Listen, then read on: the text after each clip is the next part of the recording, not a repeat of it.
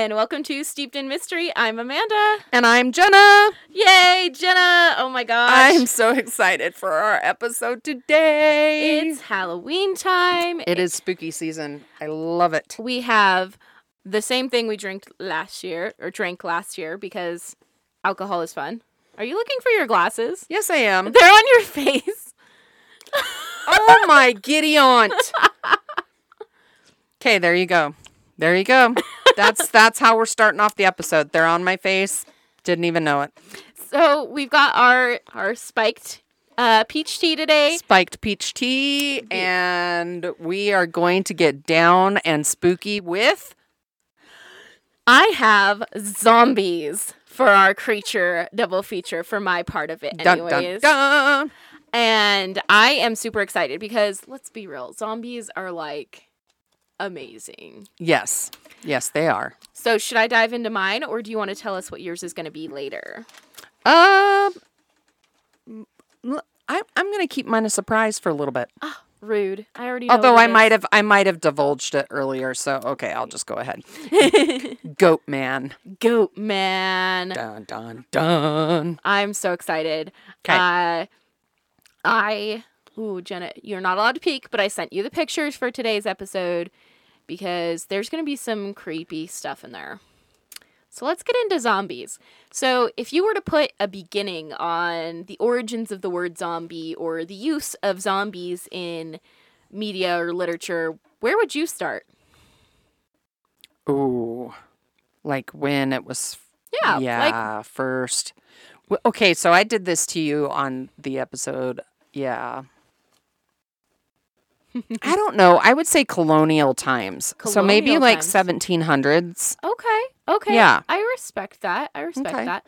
For me personally, I originally, and granted, a lot of people I think in the nerd community kind of jumped to this, or geek community kind of jumped to this conclusion.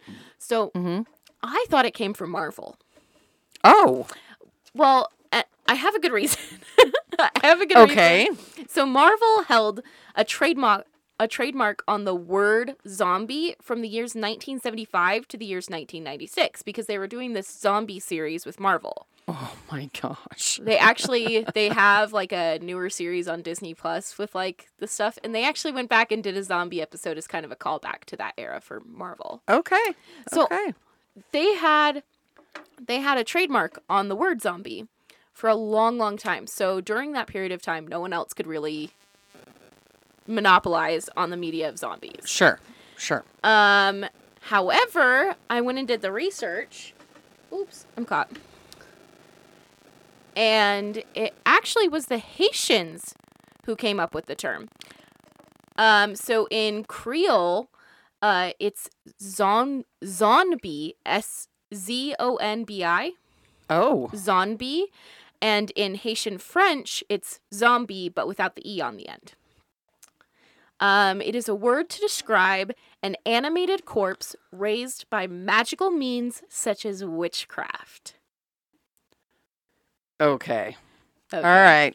All right. Magical means. You had me at magical means Yeah. for sure. Now, another version of the word uh, is Nuz Nuzimbi, Nuzimbi, which is from Central Africa, and I am probably butchering the word, um, which in Kimbundu, uh, which in a Kimbundu to Portuguese dictionary defines the word as a spirit that is supposed to wander the earth to torment the living. Okay. All right. Well, that actually says a spirit. It doesn't say like a dead, like Uh, reanimated yeah, body. Right, right, So right, right. I can feel a little bit more comfortable with that, I guess. oh, you're gonna get really uncomfy by the time we're done with this. Okay. Um, in right. ev- it- wasn't really a popularized term for a long time. Even in like early zombie films, uh, like Night of the Living Dead, Mhm. they didn't ac- actually explicitly use the word zombie. They called them ghouls. oh, right. Okay. Yeah. Um, however, later on, when the sequel came out for Dawn of the Dead, the uh, director George Ro- Romero, while they weren't while they were still called ghouls in the film, he did refer to them as zombies Right. in okay. his in his own vernacular. Okay.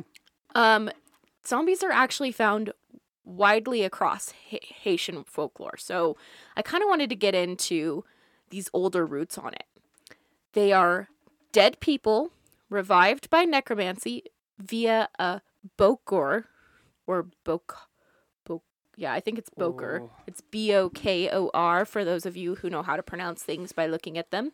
Okay. Um, the zombie remains under control of the Bokor as a slave with no free will of its own. So it's basically a puppet, a Mindless corpse puppet corpse puppet. zombie. Mindless corpse puppet. Yeah. Okay. Um, in Haitian tradition, there is also a zombie astral, which is a part of the human soul. So they kind of believe that basically what happens is there's zombie, which is the body that can be reanimated and controlled, and then a zombie astral, which is the spirit that had been separated from the zombie.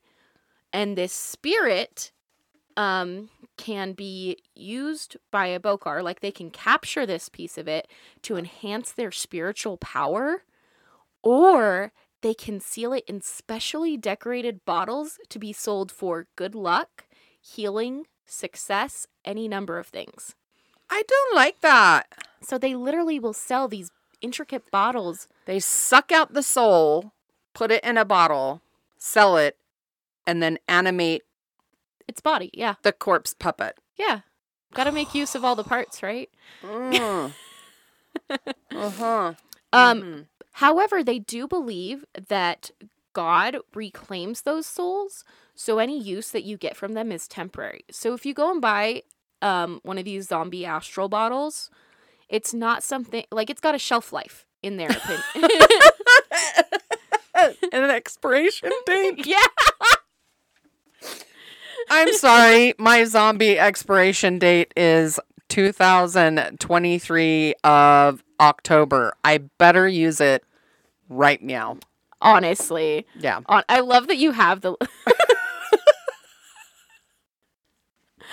oh my gosh, Jenna just grabbed one of our. I yeah, I grabbed one of our little props here in the studio and just yeah. I went love, for it. I love it. Yep, there you go. There's Jenna. Um, however, there is like a huge negative with this. So a lot of Haitians ended up as part of the slave trade Mhm. during when slavery was super popular in America. Sure. Um, and unfortunately, slave drivers kind of knew about the history and implications of zombies in their culture. Okay. Gotcha. They used the fear of zombification to discourage slaves from committing suicide. Oh. Okay, I didn't see that coming. So they literally it was it was it's heartbreaking for me to think about, but they literally were like if you kill yourself, we're just going to reanimate your corpse and use it to do this work anyway. No. Like no. so they basically told him you can either do it while you're alive or do it while you're dead. Oh, that sucks. It really That is that is horrible.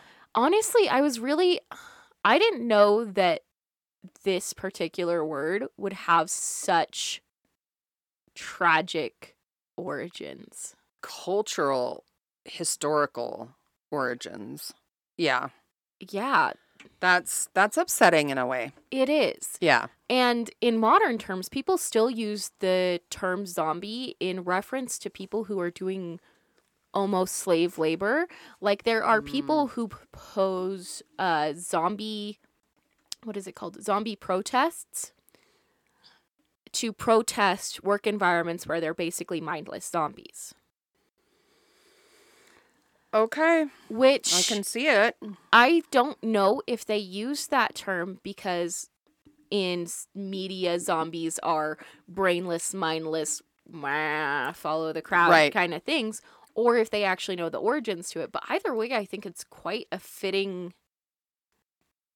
So wait, so like Amazon could use zombies to package their boxes and the warehouses. Sure, but they'd have to get a boker to do it for them.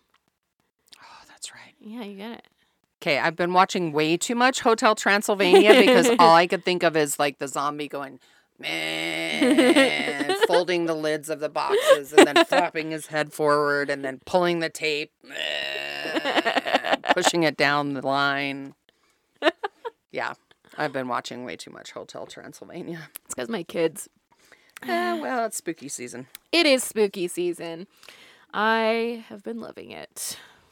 Um, it's also so it.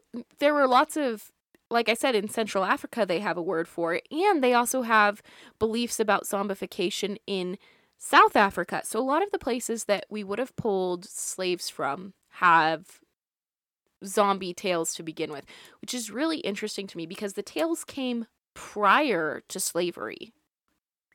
So it was Okay. yeah, so it was but but they truly believed in these bodies being made into slaves. Um so in some areas of South Africa, it is believed that witches can zombify a person by killing them and possessing the body to force it into slave labor. Yeah. No. Don't like it. Don't like it. um after rail lines were built to transfer migrant workers stories emerged about witch trains Witch trains? witch trains Okay, continue. um so witch trains are these seemingly ordinary trains who are staffed by zombified workers controlled by witches Okay, so we're back to the conveyor belt and you have just a train of zombies on a conveyor belt. Or sorry, animated corpse. Like the zombies are the people who check tickets and the driver of the train and like run completely a train staffed by dead people essentially. No, thank you. The trains Mm-mm. Would abduct people who boarded at night and either turn them into zombies to join the staff or they would be beaten and thrown from the train a distance away from their original location.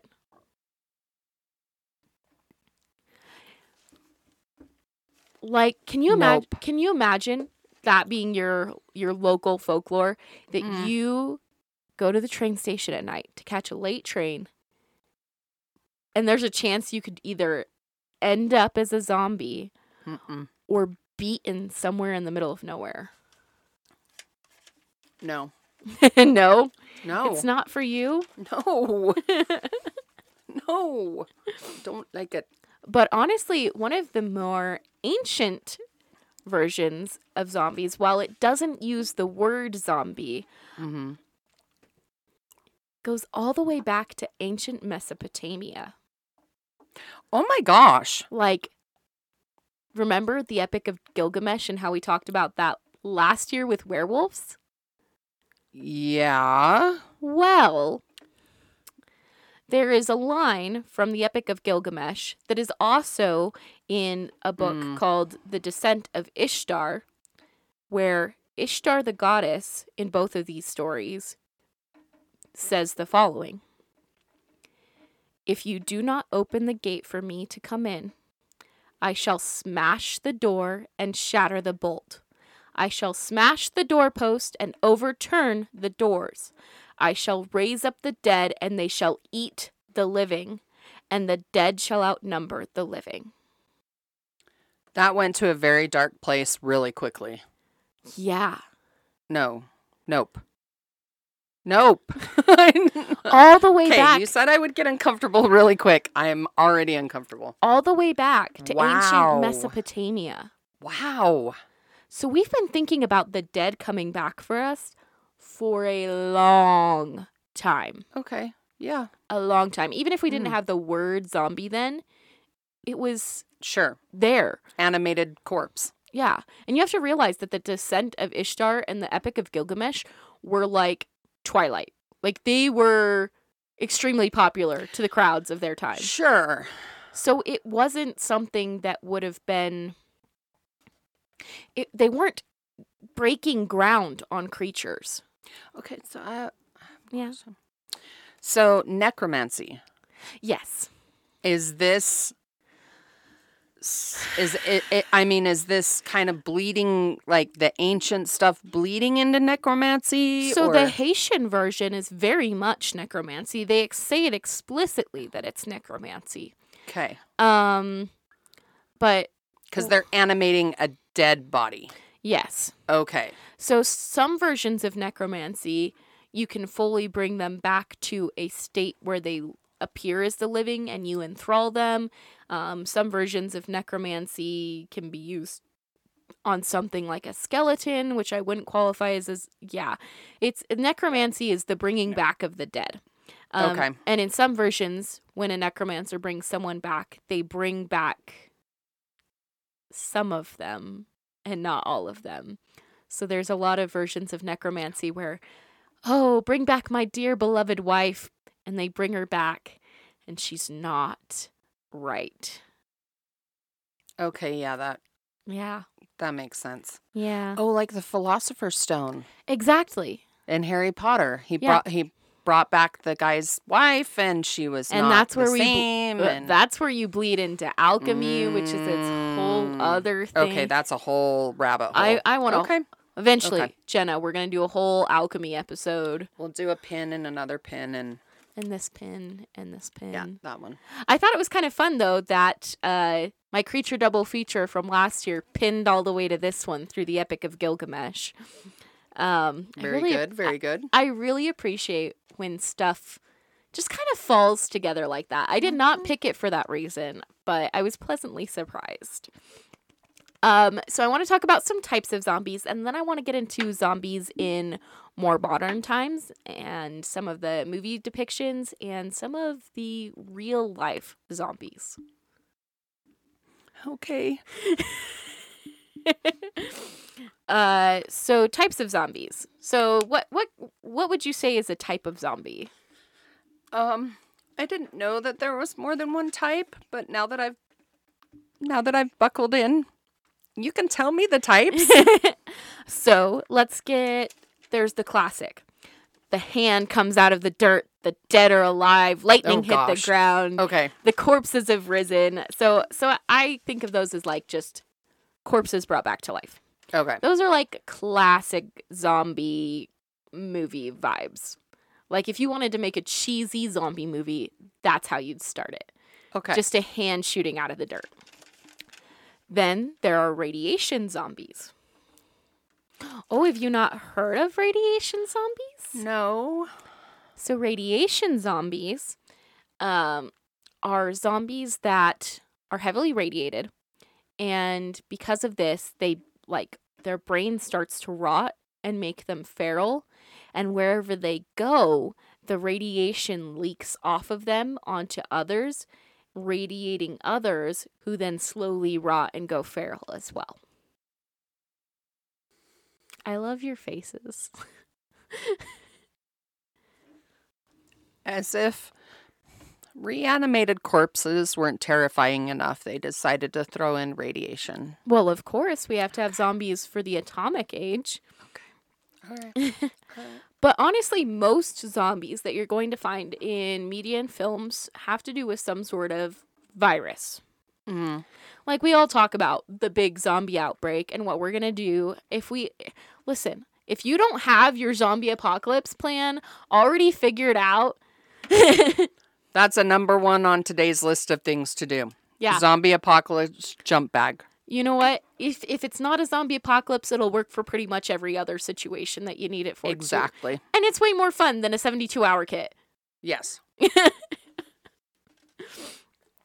So, for example, with the viruses in like Resident Evil, the Umbrella Corporation releases a virus, um, depending on where you're at, inadvertently or On purpose. or deliberately Okay. into the populace in order to thin out the herd. And the virus takes hold and is transferred via saliva, which you bite, you turn, y- you're a crazy zombie. Uh, I believe World War Z is also viral, except for instead Yes. of like more slow moving or weird zombies, you have straight up beasts of zombies. Oh yeah. I'm telling you, if it was a Walking Dead situation, I would live life to my fullest. But if it was a World War Z situation, I am taking myself out of the equation. World War Z is kind of more terrifying to me than Walking Dead for sure. yeah, I mean, It's like super strength, super determination. it's more genetic mutation in a lot Yeah. of ways. Like whatever the virus is, it genetically mutates the person Sure. so completely. And then, of course, we have like the Walking Dead ones where, again, virus, bite you, you're done. You get your fever, you wake up, you slowly rot over time. Okay. And then there is what is probably the most. So that's like so okay, so that was 3. So we're on zombie type 4. This one is a fungal zombie, and it's the one that most people are kind of obsessed with these days because of The Last of Us. Oh. Yeah. So that brings us to talking about real life zombies. So The Last of Us video game and TV show Okay. um kind of got some real life influence. There are these zombies ants which get infected with a fungi called Ophiocordyceps which controls its brain to infect others with its spores. So its main job is it gets in the brain and says, "Go infect as many others as possible." So that's priority 1 for this fungus. That's like legitimately A zombie. zombie 101. Worse, Jenna, while it's taking this body to go put spores into everything else, it eats its host body as nutrients. So it will literally be eating the organs and muscle and everything inside of the ant as it drives it to deliver its spores across others. Yeah. So eh, the Last of Us ones, if if you Mm. if you watch The Last of Us, they do something similar. They have the cordyceps get into their system and you will see them as like just the regular ones and then slowly they're like growing mushrooms until they're like the clicker stage where they're basically nothing but fungus inside of a Oh. body and that's what it is. Now, granted scientists say we are safe from this fungus ourselves, but just something to think about. That's nightmare fuel. Come on. Especially with how much we do with cellular cellular research. Yeah. I mean, I I will get a little bit more to the cellular research here in a second because I want to talk about that. Okay. But I want to talk about um one other bug that is a zombified bug, and this is a take on zombification I haven't seen turned into a media thing, but I think it could be really cool if it was. oh no. We already have four categories, Amanda. We don't need a fifth one. Zombie spiders. Zombie spiders get stung by these specific kinds of wasps and implanted with larvae. Well, eggs that hatch inside of the spider and turn into la- larvae. The larva itself inside the spider takes control of the spider's body and controls it where the the specific kind of spider is a like a group spider they they they like to have their little colonies um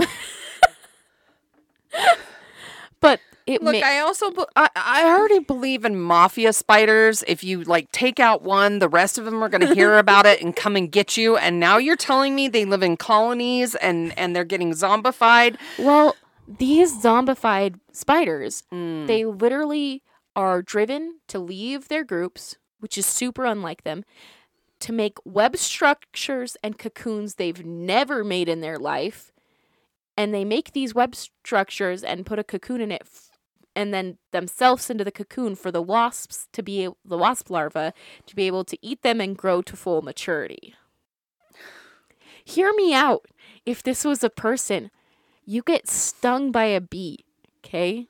You're minding your business, Jenna, and you get stung by a bee. That's what I'm saying. And you get eggs in you, No, and they no. hatch, and they crawl through mm. your skin, and they control your limbs.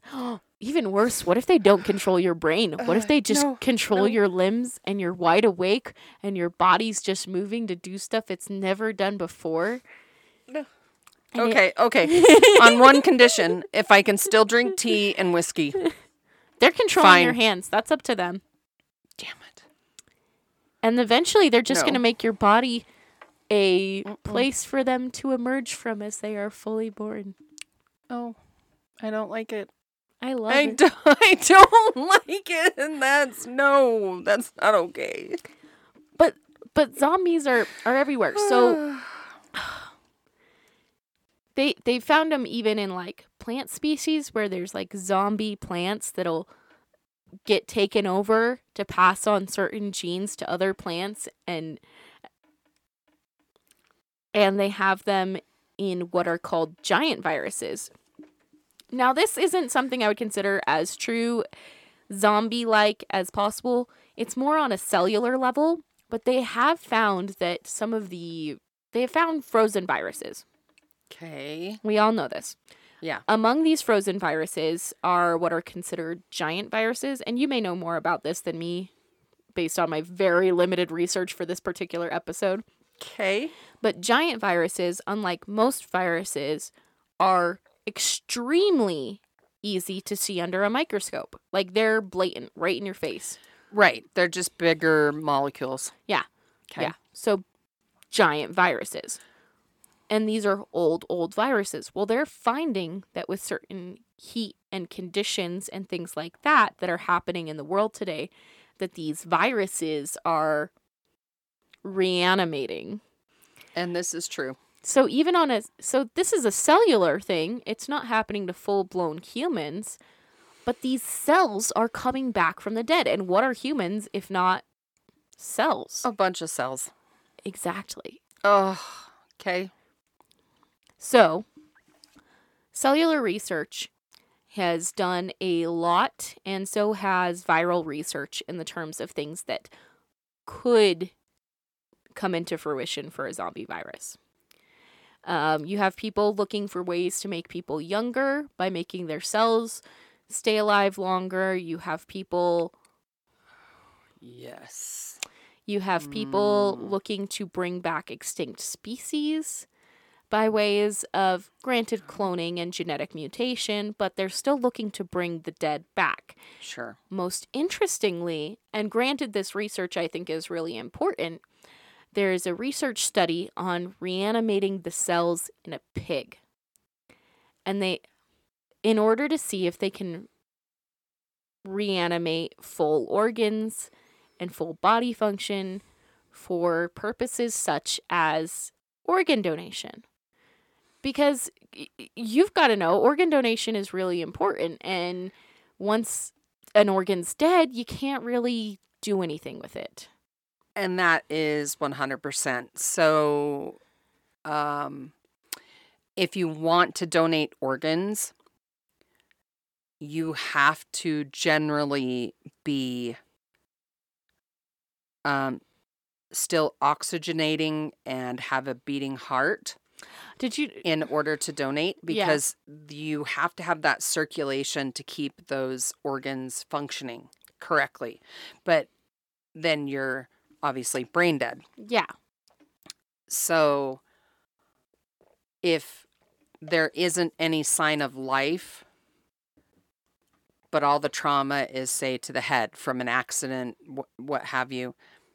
If you can't get back any circulation or sign of life, generally speaking, in the experience I've had, you are no longer a, a They're not Donor. Viable.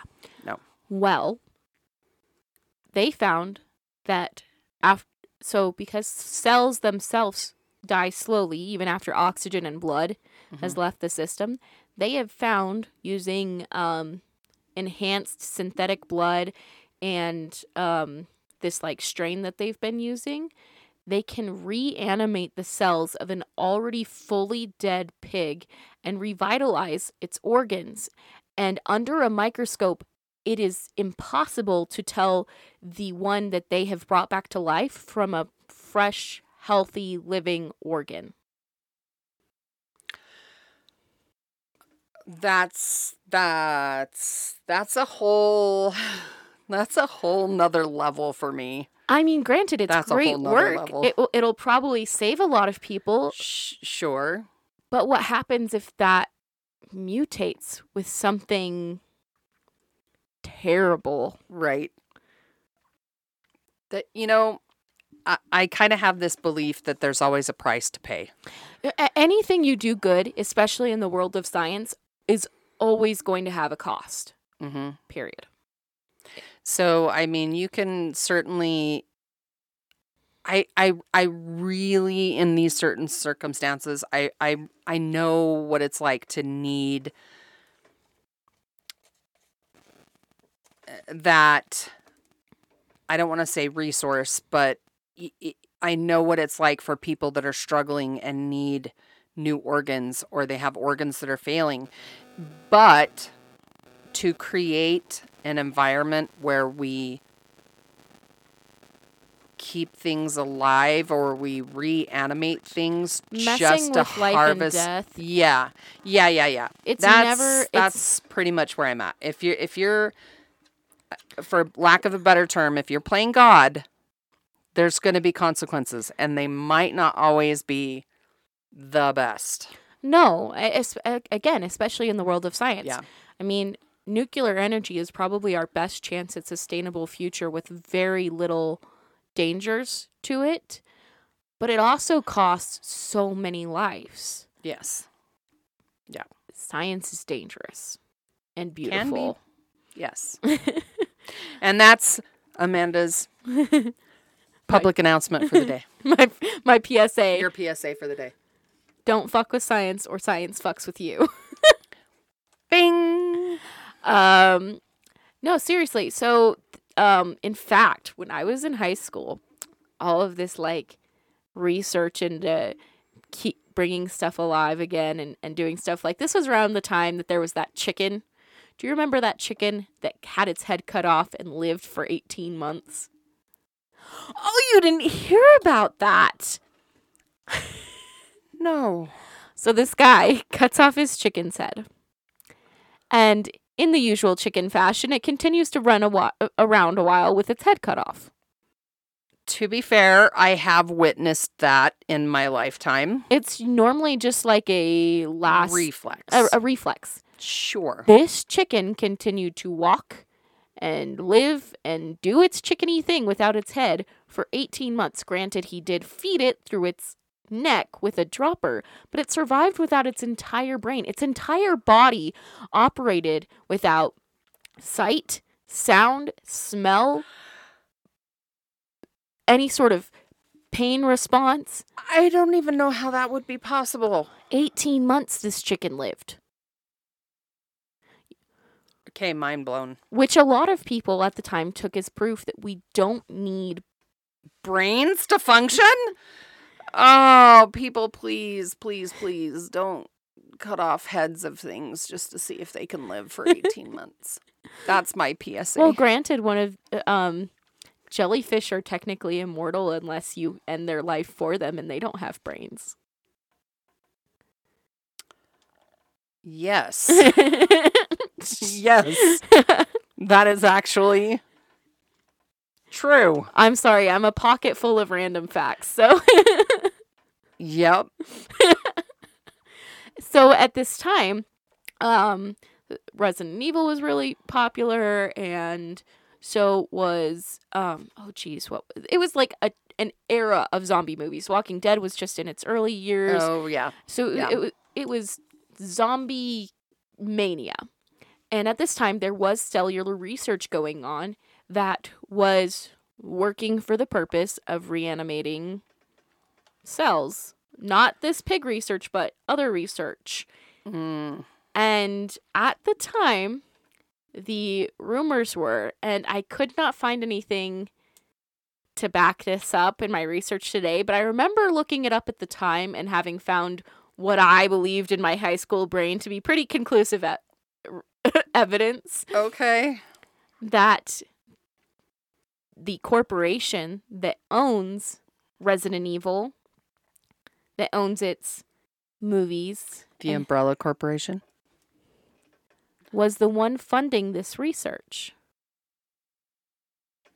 Wow.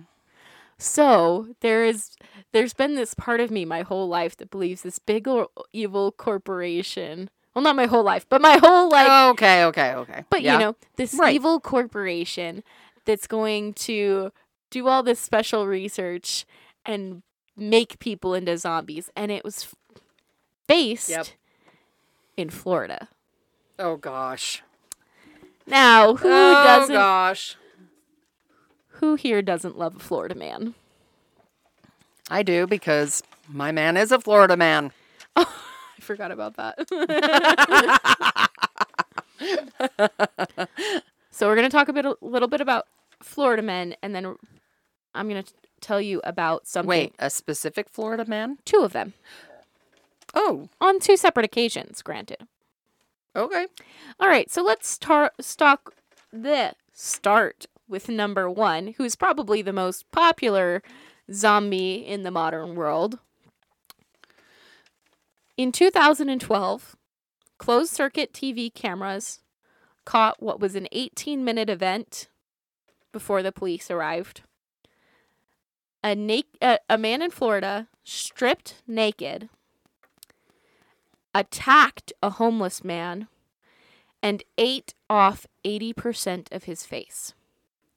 When the police arrived on scene, he was shot for what was considered to be more than what a human could withstand before he finally dropped.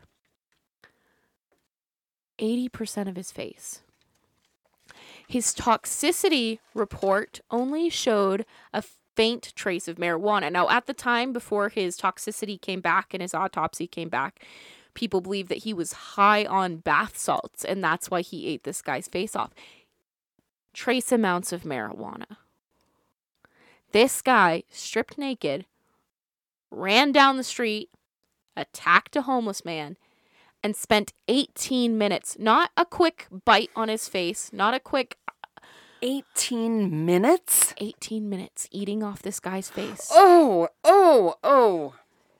80% of his face. Oh my god. this was not No. this is not, a guy okay. who snapped at some homeless guy and bit his face. Like it's not a guy who like had a quick reaction and bit his nose off or something. No. This is someone who was deliberately eating someone's face.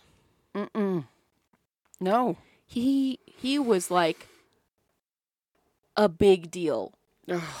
I can't. Mm. I Disturbing on so many levels. it really is. Yeah. It really is. Yeah. More disturbing is what happened in August of 2016, also in Florida. Okay. A 19 year old named Austin Harrouff, real good kid, bright future, was going to college, great student, had everything in his life put together,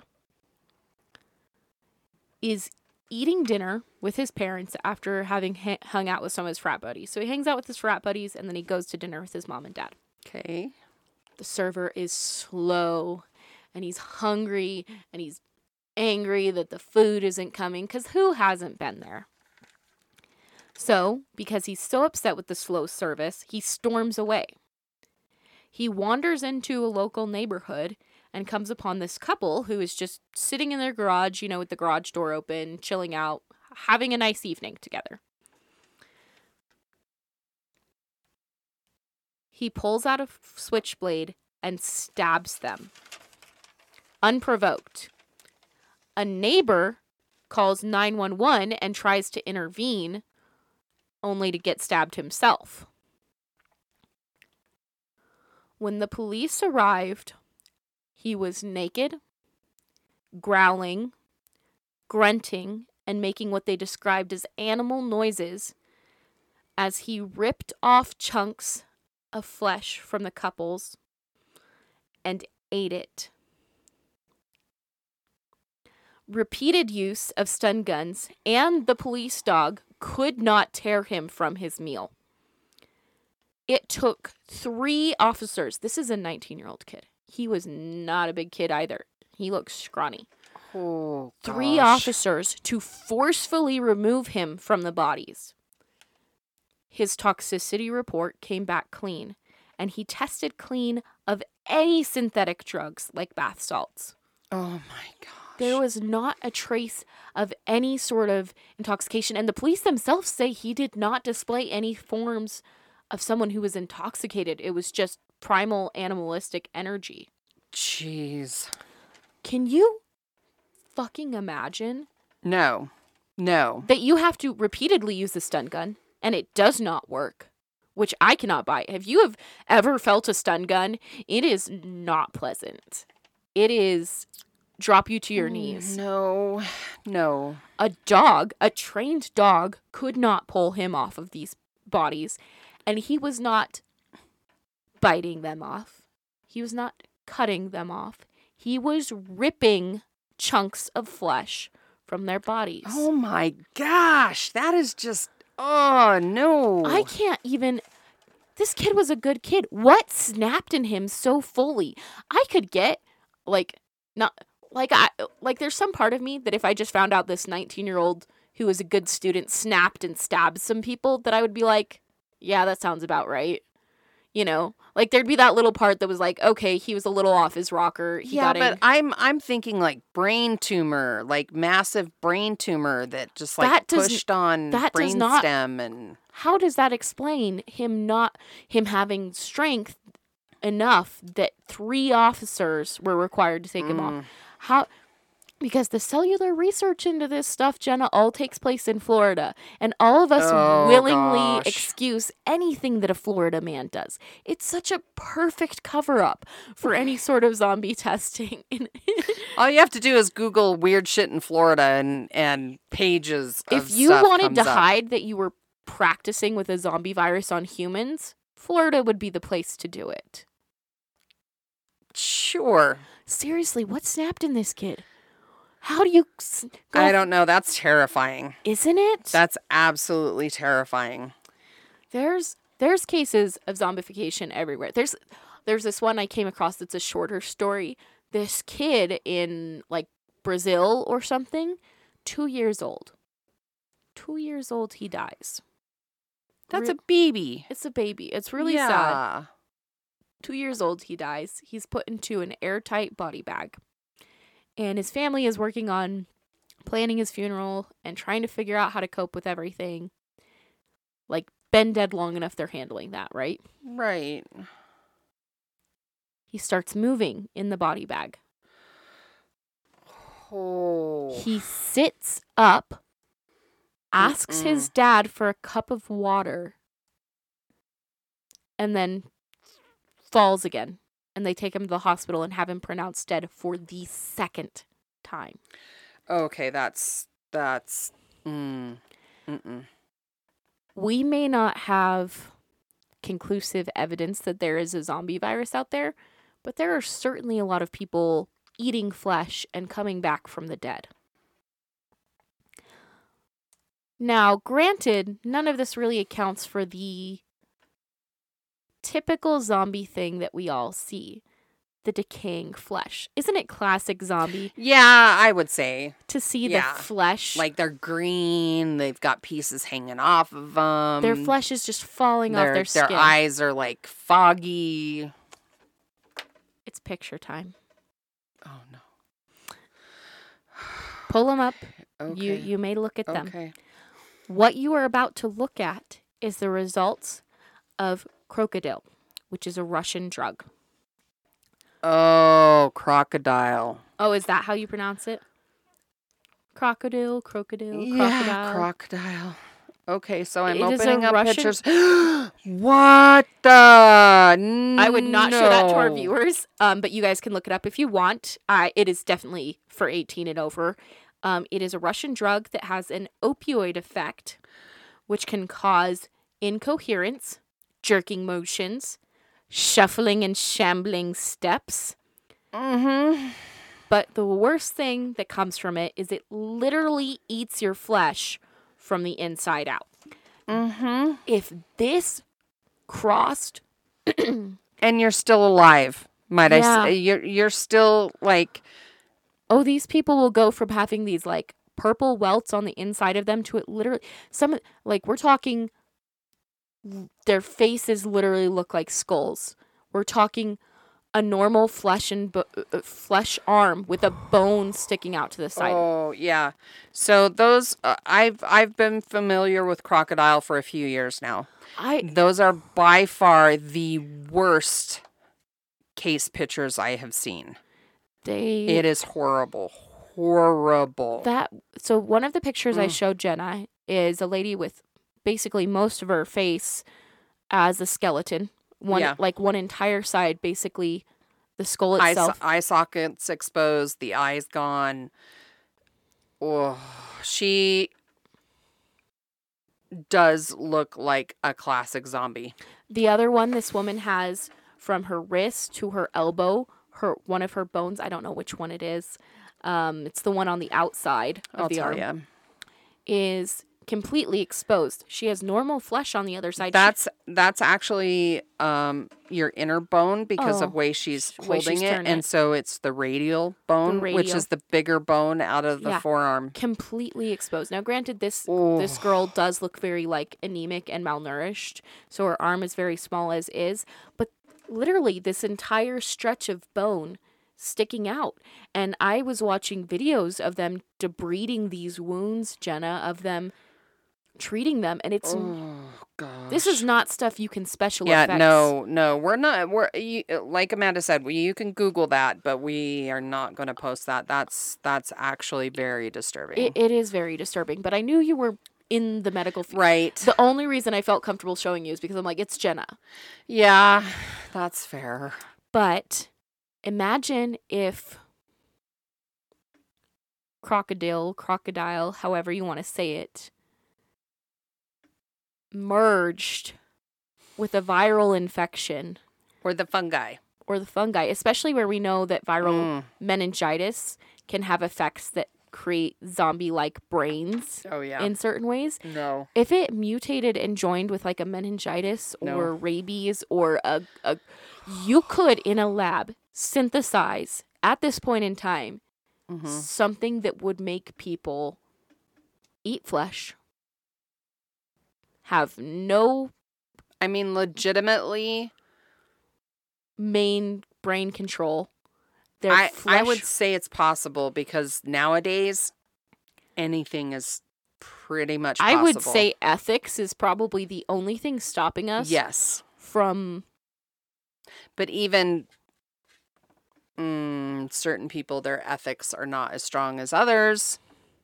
We have all the ingredients for what would be a classic zombie. there's there's the dr jekylls in the world that want to develop shit that'll oh gosh i don't like it So i do not like it I, Nope. yeah.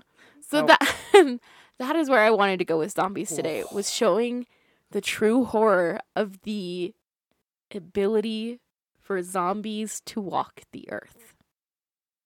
And the corruption of our Well, you know, I believe I believe that literally anyone with any sort of money or power is corrupted. yeah that's true that's true oh gosh that was terrifying I'm sorry. that was terrifying. I'm, I'm not actually sorry. no i know you're not I know Um, you're not. I also did send you a picture of Okay. what is an image amongst there. oh yes, the man. Yes, that is Mhm. a classic Haitian interpretation of a zombie. Ah, So that one's okay, okay. if we want to show our viewers. Yep. Um, we'll post it. Yeah, of course we will. Just a, a kind of a black and white of somebody with just blank eyes and What you normally think of a zombie. yeah. I had so much fun with this research. Mm. I there is a ton of like there's quite a few stories of like people coming back from the dead and stuff like that. But I have not, to your relief, I'm sure, found any instances where the person who has come back from the dead has decided to eat flesh. Okay. So if it makes you feel better, A little bit, yeah. the two instances are possible separately as of right now, but have not coincided But have not merged. yet. Uh, huh. Zombie survival kits now. there you go. That's your. s- There you go. The third PSA of the day. I'm going to keep saying it until people do it. Okay. All right. All right, tell me about Goat Man. Be- Yes, Goat Man. Okay. I am so excited because as you did, I went way back. I like going in the way back machine and with Mr. Peabody. I think I think it's very cool to get all the way to the back Yeah. and and kind of see the beginnings. Yes. And and this is the reason why is because I have a theory or a hypothesis that we're going to tie in at the end. So, I'm going to start at the beginning maybe. Of what you have found to be the beginning. Yeah. So so the beginning we have to go back to like Greek and Roman mythology. Ugh, Yes. gotta love the Greeks. Yep. So the faun is a half human, half goat mythological creature in uh, Greek and Roman mythology. First Roman, more, then more Greek.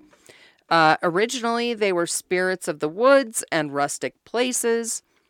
Um, the upper half was a man that had horns on his head, whatever size you want to depict.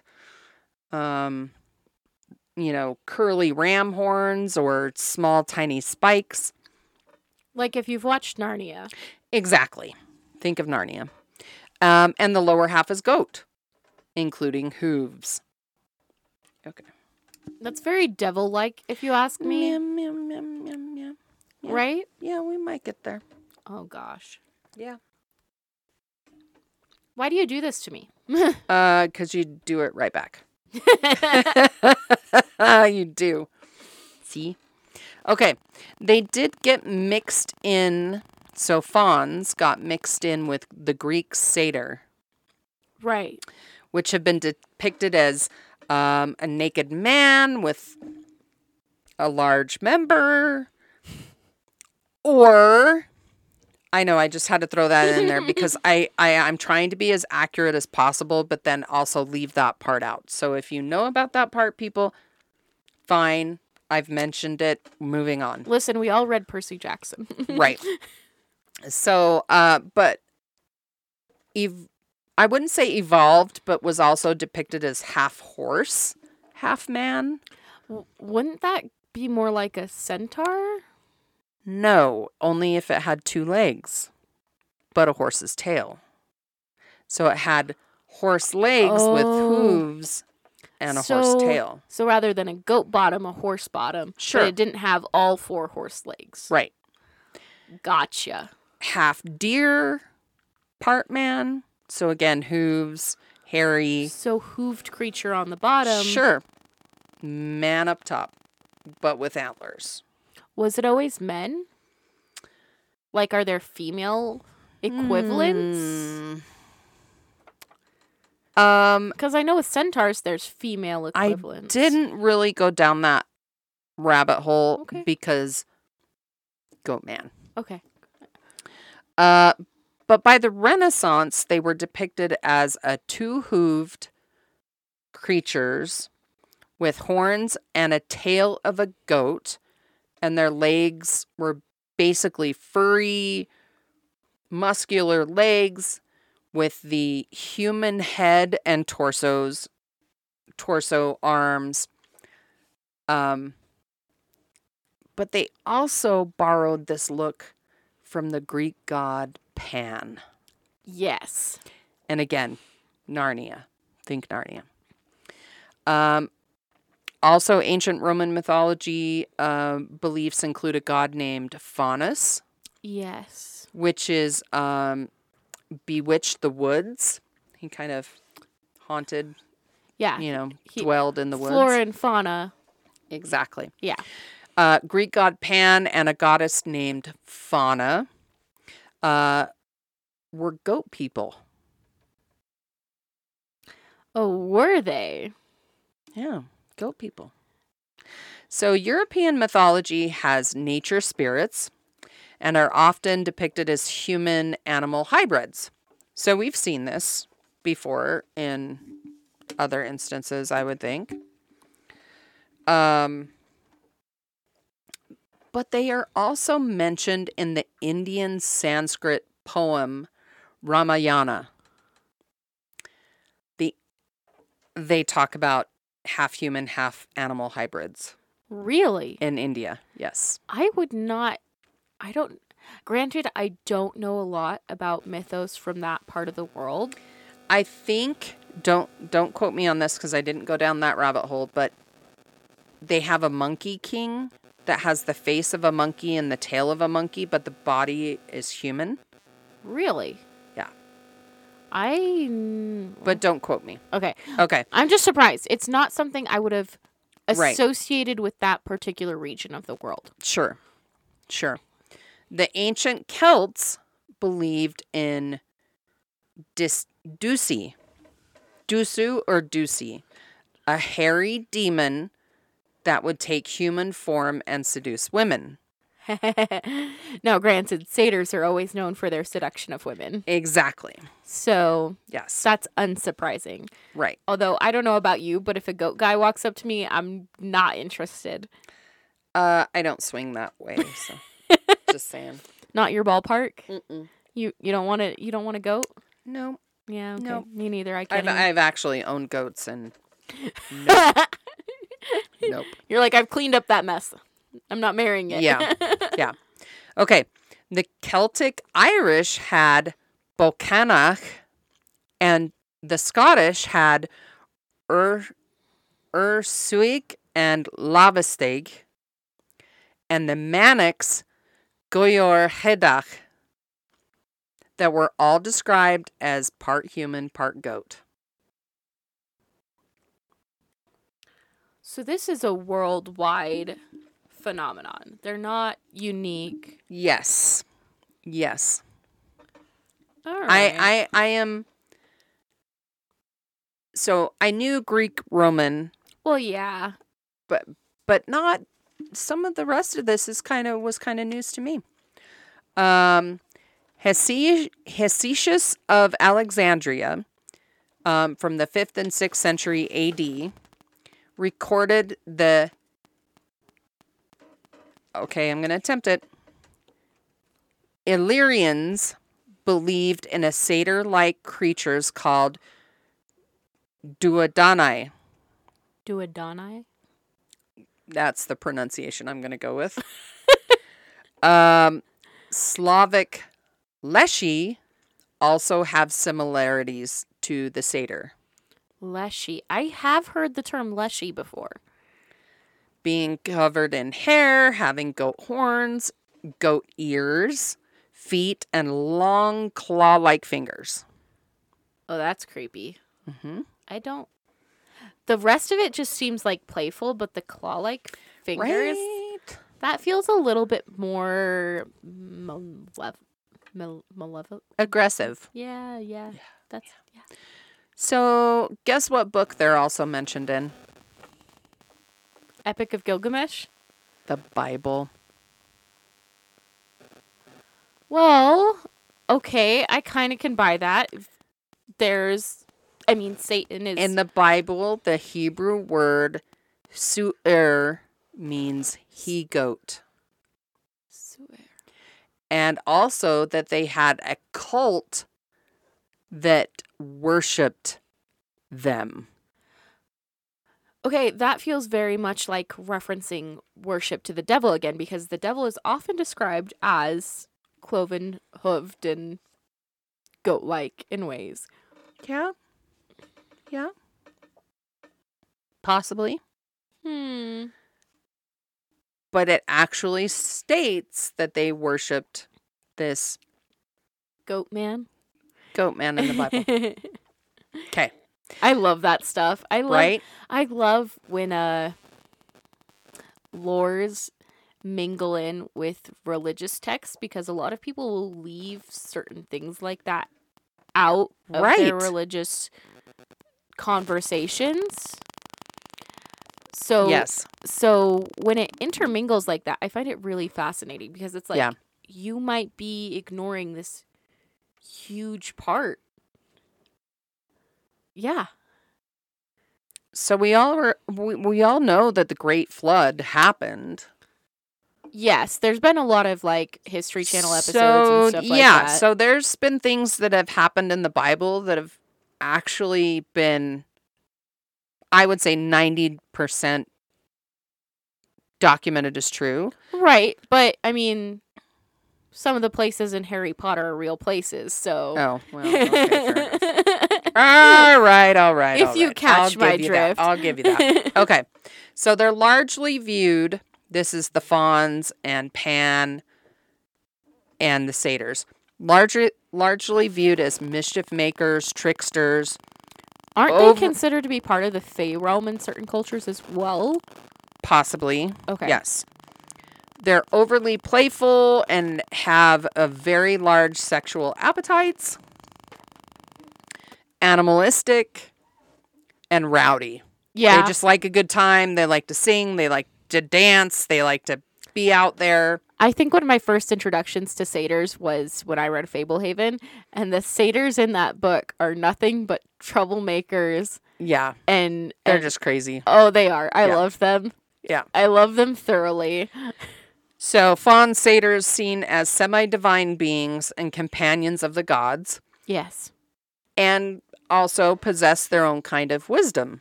So, if you caught one, you could ask them a question like, you know, what's the meaning of the universe? And they'd have to tell you. Yeah. Uh, love that. Wish I'd been informed of that. So, you know, that might be kind of more of, you know, where it kind of bleeds into the Fey realm. Right. guess. Right. But I mean, whether you're talking about real life things or falsified things, when you get to the realm of mythology, they both bleed together so seamlessly that it's hard to tell where the line ends between what was actually fiction and what was real life. Right. Yeah. You know? Yeah. True. Okay. The first century AD Roman poet Ovid Ovid. mhm, said Jupiter, king of gods to the Greek, just like Zeus is king of the gods of the Roman era, expressed worry that the viciousness of humans would leave fauns, nymphs, and satyrs with nowhere to live. Yes. Yes. Because nymphs and fauns and satyrs all need the forest. So he gave them a home in the woodlands, forests, and mountains to keep them safe. Or so the mythology says. So what you're telling me is We're going to circle back to that. Okay, okay. We're gonna circle back to that. I'm vibing. I'm vibing. I'm good with circling Okay, back. now on to Goatman. Now that we've done a little bit of So backstory me, about Faun. Where did Goatman satyrs. first show up? Because honestly, I haven't heard a lot of tales about Goatman. Okay, supposedly an urban legend described as a being similar to the faun or satyr, but also resembling a hairy humanoid. Human face and body covered in hair, but having horns on its head. Bigfoot's cousin. Bigfoot's horny cousin. it was right there. It was right there. Yep, it was right there. You just had to. Because it was right there. It was. Yeah. So some of the legends come from the 1950s in Maryland. In Maryland? Hmm Following the deaths of local dogs. But in May 1971, University of Maryland student George Lazama completed an undergraduate folklore project on the goat man, which claims a scientist was working on goats at the Beltsville Agricultural Research Center in Maryland when there was an incident and he turned into a half man, half goat. Spider Man effect. And began to terrorize people. I know. I know. I love that. That's one origin story. Why does that Just one. feel that really feels like a Batman villain? Like it really does. Like Yep. like Mr. Freeze vibes in a way. Mhm. Like just 100%. I got turned into a half goat, half 100%. man. Now I must terrorize everyone in this town. Eh. I've been Right. bad.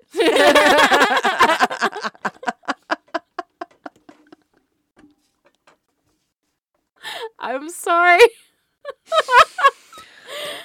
oh, that was beautiful. Thank you. Okay. There's also uh I just found like one paragraph that post Civil War era, so like 1840s ish. Well, let's see. Post Civil War. Yeah. So Civil War ended 1836, I think. Yeah, so we're we're talking about the 1840s. Okay. Then a So- man uh that was a um you know former soldier was traveling through Wisconsin with his new bride and through a desolate stretch of the countryside they were actually terrorized by a half man half goat. Terrorized? Yes. But I only found one paragraph that said that. So you can just I I'll just put that right here. I hate when I there's not more than that. Listen, is keep so hard. journals, especially if you get attacked by random stuff. Keep thorough journals. If you encounter a cryptid, people, come on. There are tabloids. They will accept your story. People want. they might to pay re- you for it. People want to read that stuff. Right. Okay? So just stop Yeah. worrying about if you're going to get made fun of and tell me. Exactly. Uh, Exactly. All right, all right. So another folklorist believes the goat man legend began long, long, long, long ago before that time. So long before 1950, 1970. And that little blip from post Civil War era could possibly prove that. Um, but that this legend was kept alive by bored teenagers. Good. However, there are legends and sightings in other states from Maryland. We're talking Wisconsin, we're talking Texas, we're talking South Carolina, North Carolina. those single set of teens could not be responsible Right. for all that. We're talking Alaska. Now, Alaska, Mhm. that's really out there. Yeah. Especially when when was this? You said the 80s? Uh 1970s is when it first became kind of lore. Alaska is thinly populated in today's world. Uh, In the 70s, it must have been even Right. more what is it? What's the word? Sparse. Right. Right. That's insane to me. Yeah. So um You have pictures. I do have pictures. I don't like when you have pictures. I love when you have pictures, but I don't like when you have pictures. So, a modern description of the goat man is between six and eight feet tall. Completely hairy in some descriptions, partially hairy in others. Almost all of them, in fact, all of them have horns and strange eyes. Some are described as stinky, don't smell that great. but they've actually coined a term for the uber hairy goat man. Sheep squatch. I called it. Yes, you did. you did. You 100% called it. 100% Giving me called shit it. for it, and Yep. I called it. I know you totally called it, but I had to wait. I had to wait. I told you I'm a I'm a pocket full of randomness. I know it all. It's all there somewhere. Yes, yes, yes, yes. it is all there. it is all there. Okay. So, um, one of these creatures that we're going to talk about that is described as the goat man is the Pope Lick monster. Uh, he is reported to live under a train trestle bridge over Pope Lick Creek in Fisherville, Kentucky, near Louisville. Okay, I'm glad you clarified that because that is Yeah. not what I thought when you said a pope lick. like I was like, why is he going around licking popes? I think your I think your tea is already taking effect for you today. Just saying. Just saying. Uh, so according to accounts, the creature uses voices or mimicry or sometimes even hypnosis to lure trespassers onto the bridge to meet their death by an oncoming train. So he gets them up there on this and gets them run over by a train. Yep. And we're not just talking about like a small, like 10, 20 foot trestle bridge. We're talking probably close to like 70, 80 foot high trestle bridge. Like it's very high up in Like- the air. James Bond moment, Yeah. like Yeah. So others claim he jumps down from the bridge onto cars to terrify people. why not both? right? Or attacks its victims with a blood-stained axe. And the sight of him is so unsettling, people would actually rather jump to their deaths from the bridge than face the goat man. Do you know how many lives have been lost on that bridge? Like, just even from a point of view where the police would be like, oh, we've had 17 suicides, or So they've had a lot of deaths on that bridge. And the reason being is it's still an active railway. It still transports up to three times a day goods to Louisville, Kentucky on that on that train track. So weird. So most people think it's a defunct, unoperational bridge, and they go out there looking for Goatman, only to have the train come What if they don't go Yeah. looking for Goatman? What if they find Goatman? but there's been many that have tried to jump out of the way of the moving train and die as results of injury jumping off there's others that try to hold like hold on to the bridge to to wait till the train goes by but the shaking and everything from the 10 minutes the train is going over the tracks most people can't hold on No, who? uh, Yeah. holding on. Yeah. Your whole body weight for 10 minutes. oh yeah I I don't think a lot of people can do that. no maybe a navy seal but Or a marine or like Right. Like Like some- somebody's super fit and Yeah. conditioned for sure. really. But honestly, what if those deaths? I All right. I don't know. That's what we're here for, Jenna. Right? So another origin story here at this Kentucky bridge is of a farmer who sacrificed goats in exchange for satanic powers and being reincarnated into the goat man.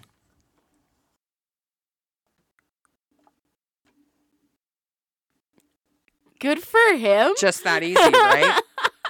Why would you want to? That's the whole thing. I'm like, why would you want to be reincarnated into a goat man? Like, there's a lot of choices. Why that one? Exactly. I. I don't know. Uh, See, that's where he really fell off his rocker. Right? Yeah. You could be reincarnated as like Dwayne the Rock Johnson or Oprah Or, the next king of England. the King of England or the next Dalai Lama. But a goat man? hey, listen, people gotta eat. I guess. I don't get it. I don't get it. people are weird. I know.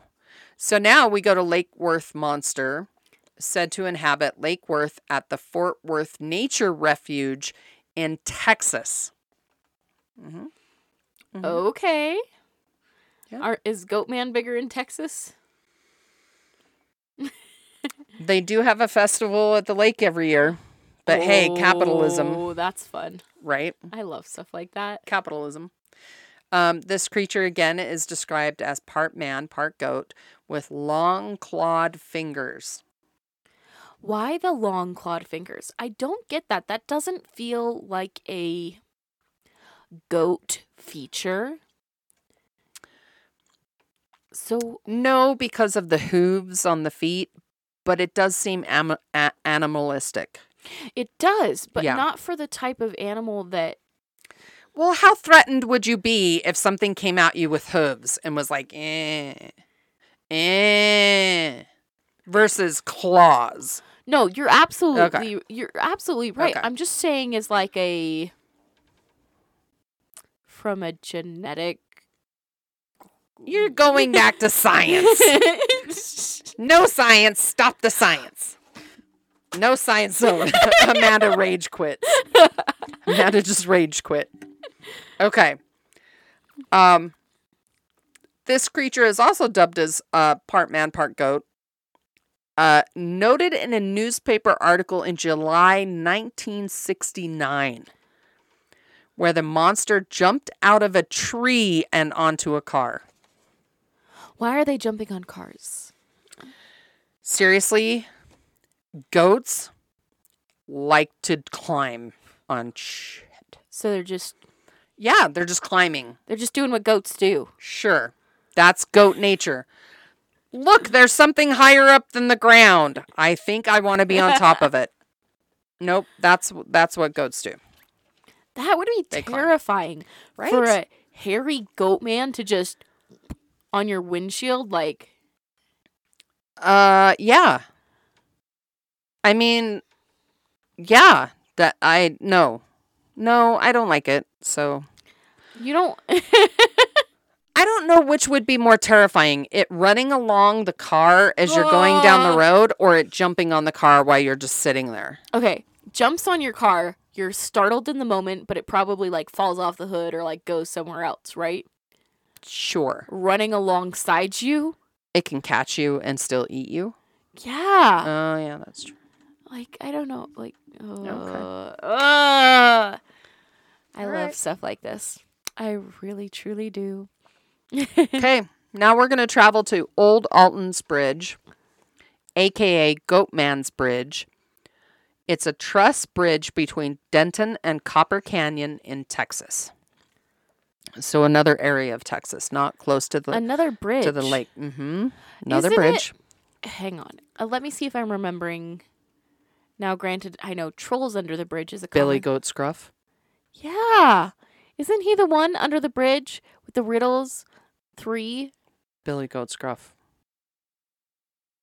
Oh my gosh. I didn't even think of that till just now. Now I'm going to have to A- am I wrong? Like, he has the riddles three, and you go to him and you have to answer him to get across the bridge. Google that. I Google can't. Oh, sh- shut the front door. Nope, you can't because your phone is currently preoccupied. being our cinematographer. Okay, we will Google that and look it up. Okay, it was built in 1884, originally for horses and carriages. okay, So, way back. way back. Um, and then obviously it gave way to cars and trucks. But it was a single lane bridge. Yeah, there was one of those in Utah for a while. So you have to honk your horn before you drive across it in case somebody's coming. Yeah, because otherwise one of Mhm. you's gonna have to go into reverse, and then you have to awkwardly stare in each other's eyes while you. yeah, it just is awkward all around. So it is now on the National Registry of Historic Places. oh, that's really cool. hmm Um, the bridge became part of a hiking trail when a new bridge was built in 2001. Okay. So it was in use for over a hundred years, like 115 years. That's a good bridge. yeah, hell yeah, they knew how to build them. It is said to be haunted by the Goat Man or a Goat Man, and this came from a local story from the 1930s, 40s time frame. Okay. a local black or African American farmer raised goats with his family north of the bridge. Okay. His name was Oscar Washburn. He became known as dependable and honest in his business after just a few years of living there Well, in that's the area. That's good. I feel like Mhm. that's kind of rare in the 40s, especially in the South. So that's good. Sure. He was dubbed the Goat Man by locals, and he even put up a sign on the Alton Bridge saying, This way to the Goat Man. Oh. Yeah. But because he was black and successful, the local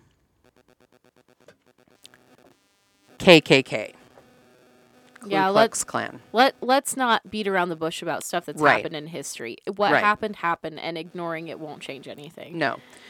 They took him from his family, put a noose around his neck at Alton Bridge, and threw him over the side to hang him. They hung him from the bridge. Now, granted, I did not go looking for newspaper articles on this. No. So, this is completely from the lore side. So, when they looked over the side of the bridge to, you know, obviously they sick bastards wanted to see their handiwork. Uh, it said it said he was gone, like the noose was empty, Good for him. right? Frankly. But then the Klan then went back and murdered his entire family. Yeah. Yeah. I can't cry. I'm wearing I mascara. know. I know. This is like one of those, it's so tragic, but so real, it could have actually happened. Right? So locals warn that if you cross the bridge at night without your lights on, as the Klan did, you will be met on the other side by the goat man Good for him. right? So it's almost like he's now guarding that bridge because his family was on the other side. Right? In this area, people have also seen strange lights in the woods. People have been touched and grabbed by unseen entities and had rocks even thrown at them. And I'll say it again with no shame, but our buddies on um, Ghost Adventures actually went there and did a whole episode on the Goatman Bridge. I've seen it. It is kind of terrifying. It's a really good episode. You can probably hit it up on YouTube or streaming. Yeah. hmm Let's be real. We got the Mhm. internet at your fingers. You can find it. Yes. Yep. So those are just a few of the places that have Goatman lore, That got heavy for a second. right? Oh my god. So so now we're going to get into the uber fun part where I tell you modern eyewitness stories. dun dun dun. Yep. modern eyewitness. How modern are we talking? Um 5 years. Within the last 5 years. Like 2018? Like Yeah. So the Goat Man almost had me by Mathan Sonjava. This is on a Darkness Prevails episode on YouTube. Okay. I believe he also has a podcast, so shout out shout out to Darkness Prevails. Um don't know him, but if if if you see this darkness and you want to hit us up, hit me up. Love it. Yeah. We I, I feel like there's a community. I think so. Yeah. I would hope so. yeah. Okay. So shout out to him. He has a really excellent YouTube video with eyewitness stories that legitimately is over four hours long. Holy cow, that's an insane amount of research. Yes. Good for him. And I've only picked a couple of them to share. Okay, again, this happened five years ago. Um, she lived in a rural area of South Carolina. okay. which had uh, large forested areas. Now, to be fair, I've been to North Carolina because my husband's family is from there. Um, it's not what I would expect for a East Coast state. Right. I legitimately thought it would be like wall to wall people and that there's no like open spaces. It's not like that. No.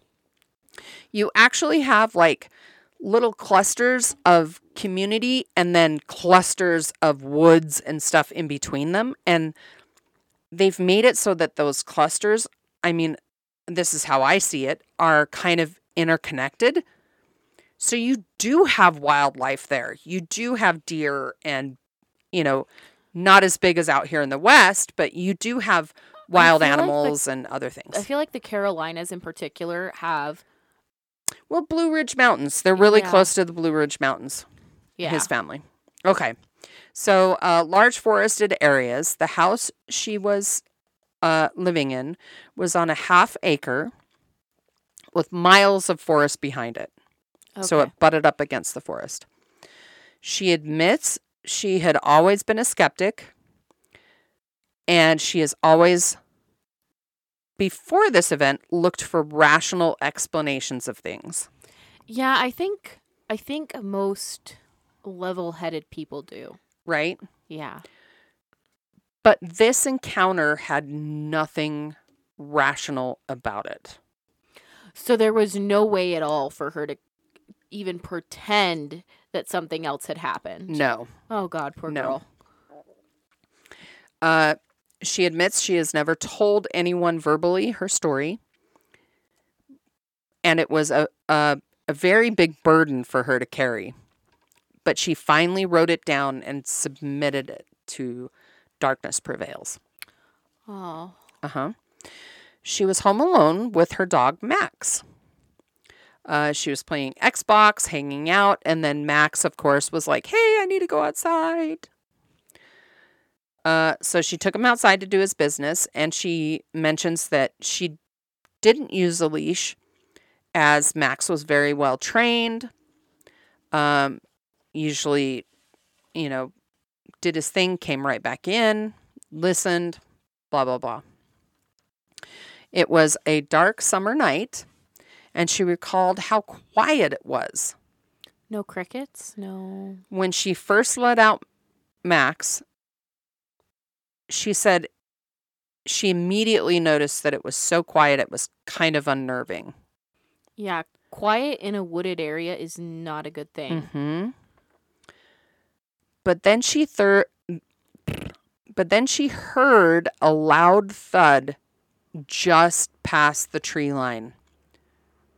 And Max heard it too. Because Max went ballistic and went to investigate. He wasn't listening to her calls to come back.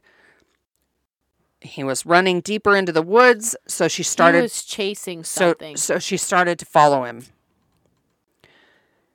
She then heard a low growl coming from the trees and froze. That's when you know when to nope. But Max was still full on phew, running into the trees. She plunged into the woods after Max with nothing but the light of her cell phone to guide her. Oh my god.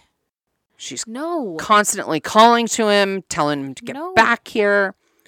After a few minutes, she could hear Max's whimpering cry and ran towards that sound. If the dog dies, Jenna. Okay, spoiler, he doesn't die. Oh, thank God. Okay.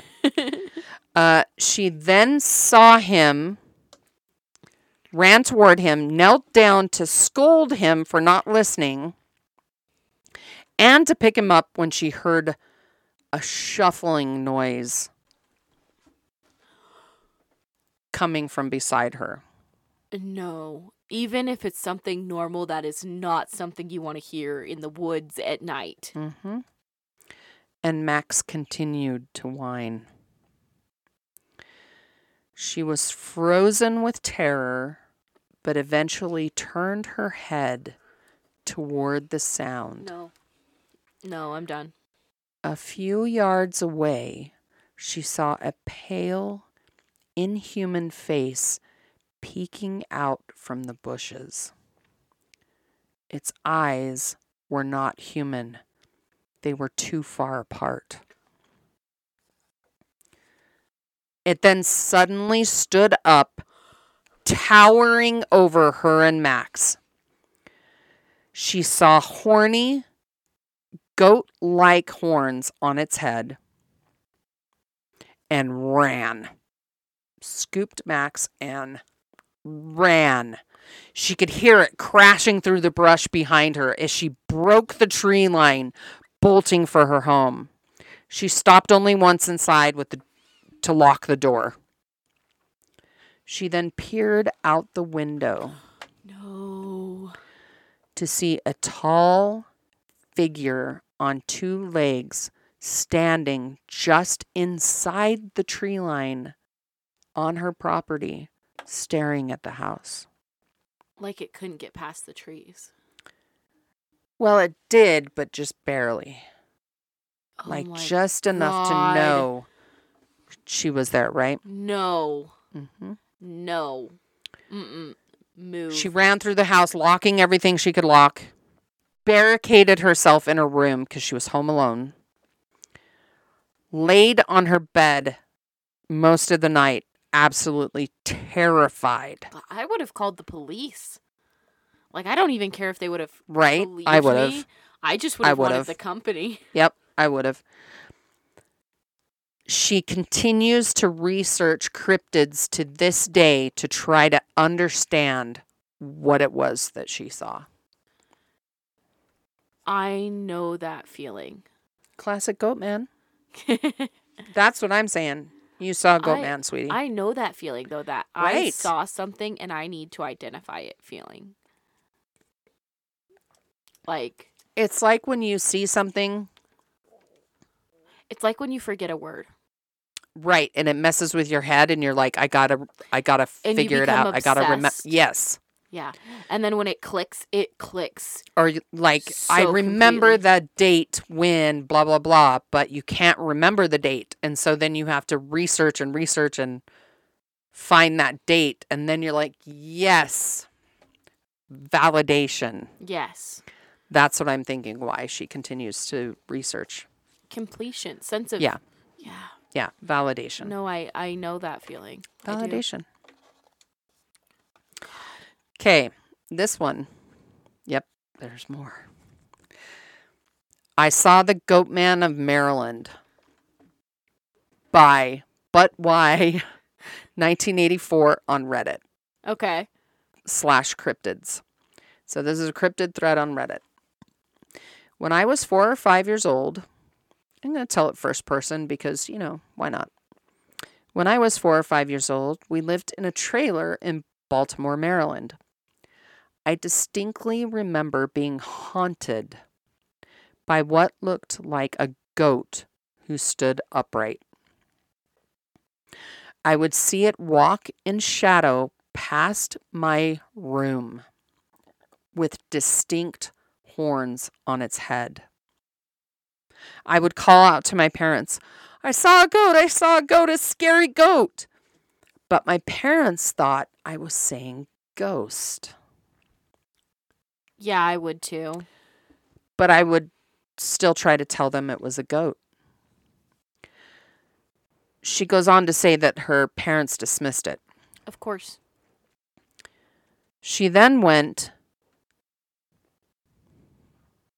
to a petting zoo with her grandmother. Uh, And she remembered her grandmother saying, Be careful of the goats. They'll eat anything.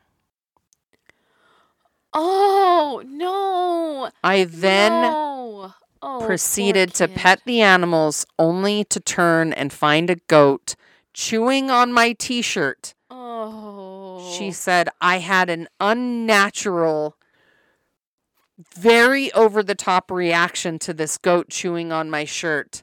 And if I would have known now, or if I would have known then what I know now. what I know now, there was a good reason why I was losing my shit. right? Goat in your hallway at night? Yeah. Right.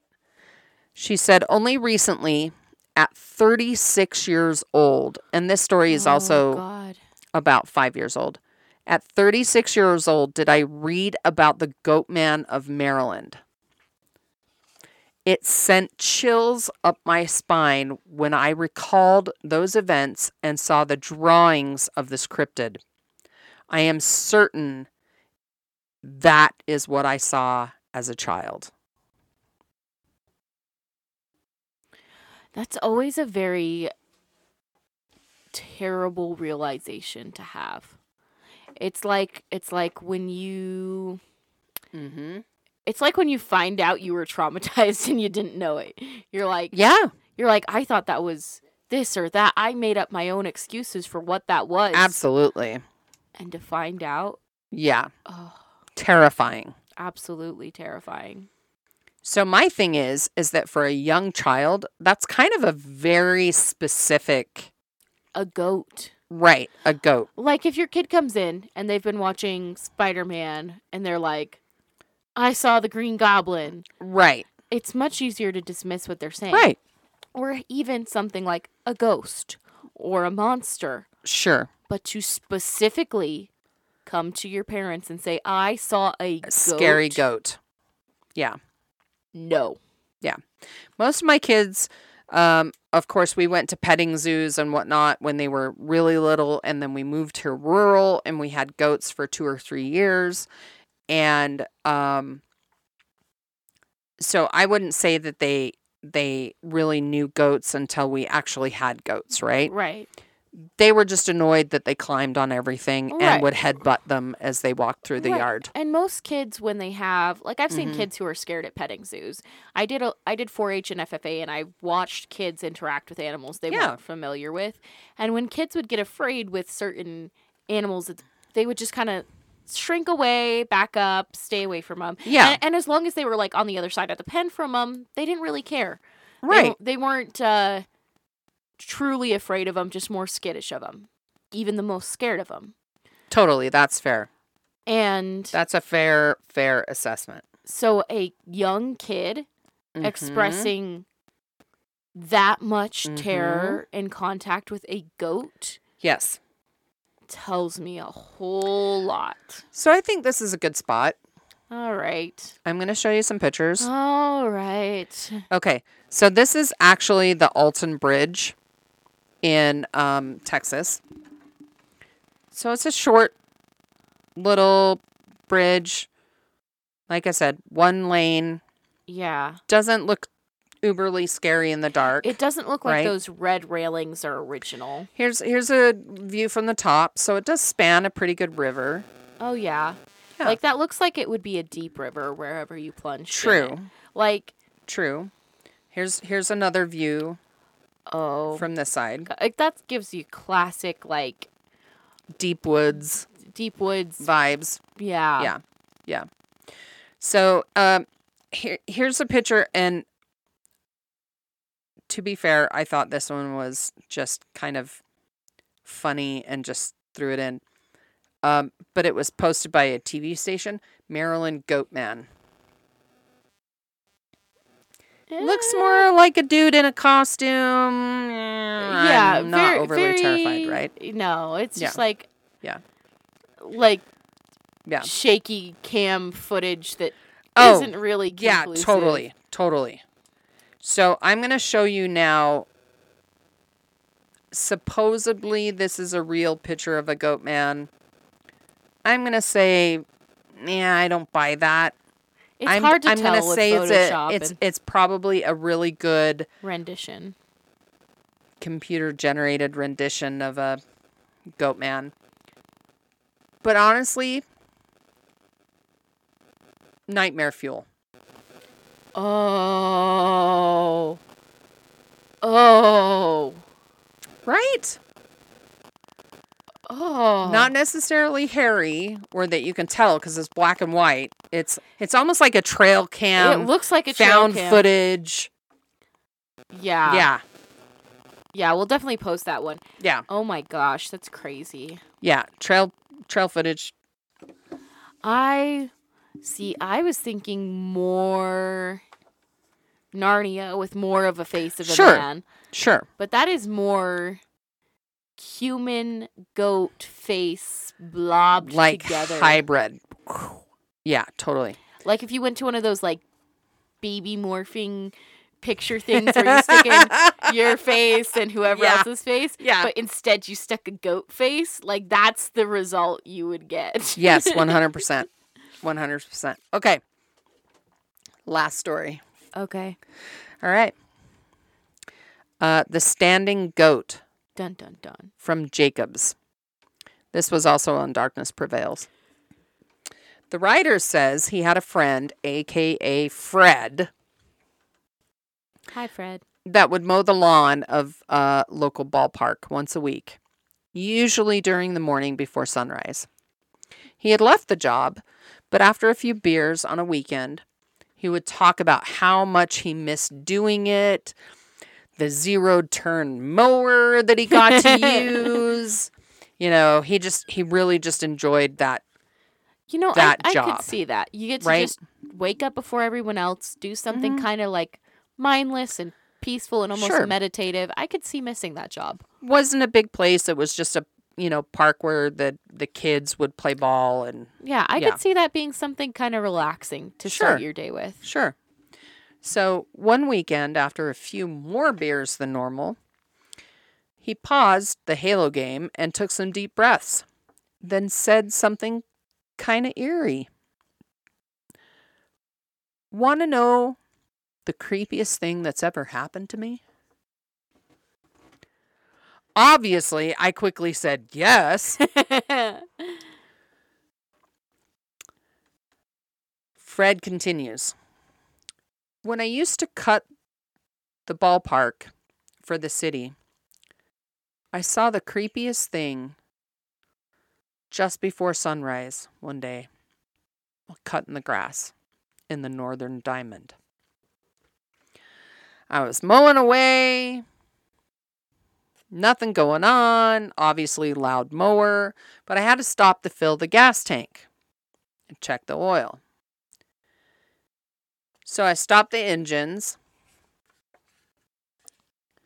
got off the mower, and as I was pouring in the gas, I heard a strange chugging sound like a car motor. Now I'm going to pause for just a second because I want you to imagine this. And I don't know, I'm so old school that I immediately thought of a sound that he was describing because I grew up I grew up with cars that were from like the 70s. that make noise and don't just Yeah, sit- and not just yeah. So when you think about it, you kind of think about like a car trying to start or a car that's running rough. right, right. That. Mm-hmm. Mm-hmm. Mm-hmm. Ugh. I thought to myself, that's really weird. And that sounds really close. I turned my head to the left and looking down into this ditch at the base of a hill, that's where I saw it. And I ain't lying. I was it was standing on the other side of the fence. You know that thing that thing from Disney Hercules movie? Like the Danny DeVito character goat thing? Imagine that, but instead of being short and fat, this thing was like a thin druggie and so tall. It had these big, straight, pointed horns going backwards from its head, with eyes that seemed to be glowing yellow. Yeah, go- goat's eyes do kind of have this. For real. Its teeth were bared and like dazzlingly white. It was just standing there. Goat legs, human torso, goat head, watching me like he was mad I was just cutting up the grass he wanted to eat. I just stood there staring at it. And after a few minutes, turned, walked away over the hill. Never saw it again. Jacob says, I believed Fred. I didn't ever think he was lying to me. No, you- That's how well I knew this man. Yeah. Yeah. not thought That's I- heavy. Not thought I glimpsed it out out of the corner of my eye. No. Yeah, and, and to me, the fact that he has to go, I have no idea what that was. It kind of looked like that thing from this and From the that. Disney movie, blah, blah, blah. the little centaur. That is not the words of that is not the words of someone who is trying to get popularized for yet another Goatman tale. Right. The thing I loved about it was is that he says I'm just going about doing my normal thing. But you know what? Then some creepy shit happened. And I'm so drunk I just need to tell somebody. Yeah. Because mo- I- I mean think about it. Most people who see supernatural shit don't tell people because they're like they're never going to believe me. They're going to think I'm crazy. There is such a stigma behind it. Yeah. And I think honestly that stigma does more damage than good because in instances where it is mental health, it would be Mhm. beneficial for the person to express it and get the help they need. Sure. And in the instances where it isn't, Mm-hmm. the more stories we have, the more chance there is that people can go do research. Because what people don't understand is they're like, scientists would know. And it's like, no, Yeah. scientists Yeah. are freaking broke. If they don't have the money to put into a research project, it's not happening. If they don't have the government grants to do the research, it doesn't happen. exactly. And they're not going to do it unless people are telling enough stories. Yeah. Period. Yeah. People have to tell their stories. So I listened to some other stories. There was a lot of mention of mimicry, imitating voices of loved ones, imitating voices that they had just heard. Uh, one story of kids around a campfire, and uh, one night they heard something in the bushes. Um, and they said, Hey, who's there? And then they heard like almost like whispers back. And they were like, uh, that's really weird. So they kind of huddle around the fire. Weird other things happen. The next day, they were close enough to, you know, other people. One of the kids went and got his dad and said, Hey, come to camp. There's somebody messing with us. So they get to camp. They're sitting around the fire and they hear, Hey, who's there? Hey, who's there? just like the night before, the guy calling out into the woods. It was mimicking their. Yes. Mimicking. So, um, lots of other similarities between stories of sightings. Um, I'm j- I'm just gonna kind of just now where I'm circling I'm circling back. You're okay? circling back. Ti- circling ties all the way back. I'm circling all the way back. So, Goatman, what what if what if he is just the lost fauns and satyrs that Jupiter not really banished but Gave sanctuary. gave sanctuary to the forests and woodlands and every once in a while for whatever reason the veil drops the invisibility cloak drops and we can see them and they can see us Well, what's interesting is I know that satyrs mhm in old mythology mhm hung out with uh, I think it's Dionysus yes a lot, god of Yes. drinking and wine and stuff. like yep And I wonder if people in a more loose, fun state, in a or um how how how should I word this? Uh well, relaxed certainly, but maybe in just a a different state of mind than normal. yeah, Yeah. people who who maybe their vibes remind them of Dionysus Mhm.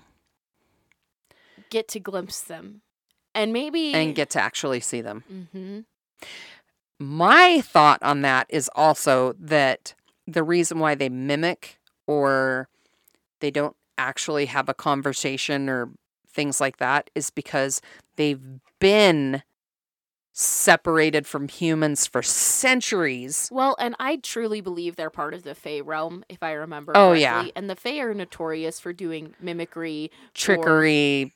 and and their pranks are often taken Yeah. too far. They might see it as a joke to have someone stand in front of a train and see if it hits them, Right. Not taking into account that it has consequences for the human. Exactly. Exactly. There is so much there is so much there. So my thing is is that I think that there is enough mm, maybe not evidence but documentation, Yeah. historical documentation almost as much as Bigfoot to say that the goat man exists. Yeah. Well. Yeah. Why isn't he helping with So- recycling? Jesus. I mean, goats eat everything. right? Damn, get on it. Get on it, goat man. Come on. So we're Help gonna us out. we're gonna post all those pictures. Yes, we are. Well, all, The ones that we deem appropriate and not disturbing. uh, I'll, yeah, overly I'll dis- th- list- those are really disturbing. I- I'll tell. I'll make sure to write out the name and tell you, where, or you guys can go look for those photos if you're willing to see something quite unsettling. ter- yeah, it's yeah. but Okay, leave that to your discretion. Uh, sure. freaking happy Halloween! Yeah, happy Halloween, peeps, creeper, creature double feature, and hey, Amanda, tea with zombies, tea with goat man. Um, as long as they're not the World War Z zombies, I could totally tea with them because I feel like zombie apocalypse, I would thrive. Oh, okay, Yeah, All right. I, I just really would. okay, Um, that's fair. Tea with Goatman? Uh, I'm gonna risk it. Yeah, I'm gonna risk it Oh, because if it is like the satyrs and I could catch it and get like a question, uh, that would kind of be cool. So Okay, I, I would come a little bit more um I feel you. prepared for that. Yeah. I guess both tea sessions would happen with a gun, is what I'm saying. Oh, okay, okay, that's fair. That's fair. That's fair. Uh, I'm gonna say uh, no to zombies because even one little nibble on me, yeah. I I'm done for, Yeah. and I got too much to do. Fair enough. There, there's too much going on. Fair enough. Too much going on. Uh, tea with Goatman. I'm gonna say yes. with a caveat. I'm not really afraid of goat man eating me because I've had goats, but they used to try to headbutt you without mercy. So I would probably wear like some football pads, you know, maybe a helmet, and be like, let's have some tea. As long as you're like in full gear. Right, right. Maybe they just want to come out and be like, hey, we want to interact with humans again. And I'll be like, okay, you sit there. I'll sit here. We have some tea. Don't make any sudden moves. I mean, I'm willing to try this if you are. yes, yes, 100%. That's what I'd do. Wow. Yeah. I can't believe we're back to our I like it. The end of our creature double feature. Second one. I know. Second one. High five. Toast it. Y'all, I am so excited that we're into season two. So excited for so much more to come. We're hoping we can do more live streams and, and post some videos on YouTube. Uh, give us a like on this, please, please, please. I can't tell you how much that means. Oh my gosh, thanks to our Facebook followers. I hope you guys start bleeding over into our Instagram and then I'd really like to get us a TikTok going. Um we love you guys. We really do. Tell your friends. Tell them to click that little follow button. Click it yourself if you haven't because it makes all the difference in the world for us. If, if they like spooky, creepy, weird, wonderful stories, or if they just want to listen to two crazy women ramble like sure. I mean, hey, if anything, we have tea suggestions. Yeah. We love you guys. Yeah. We love you and keep it steeped. Bye. Bye.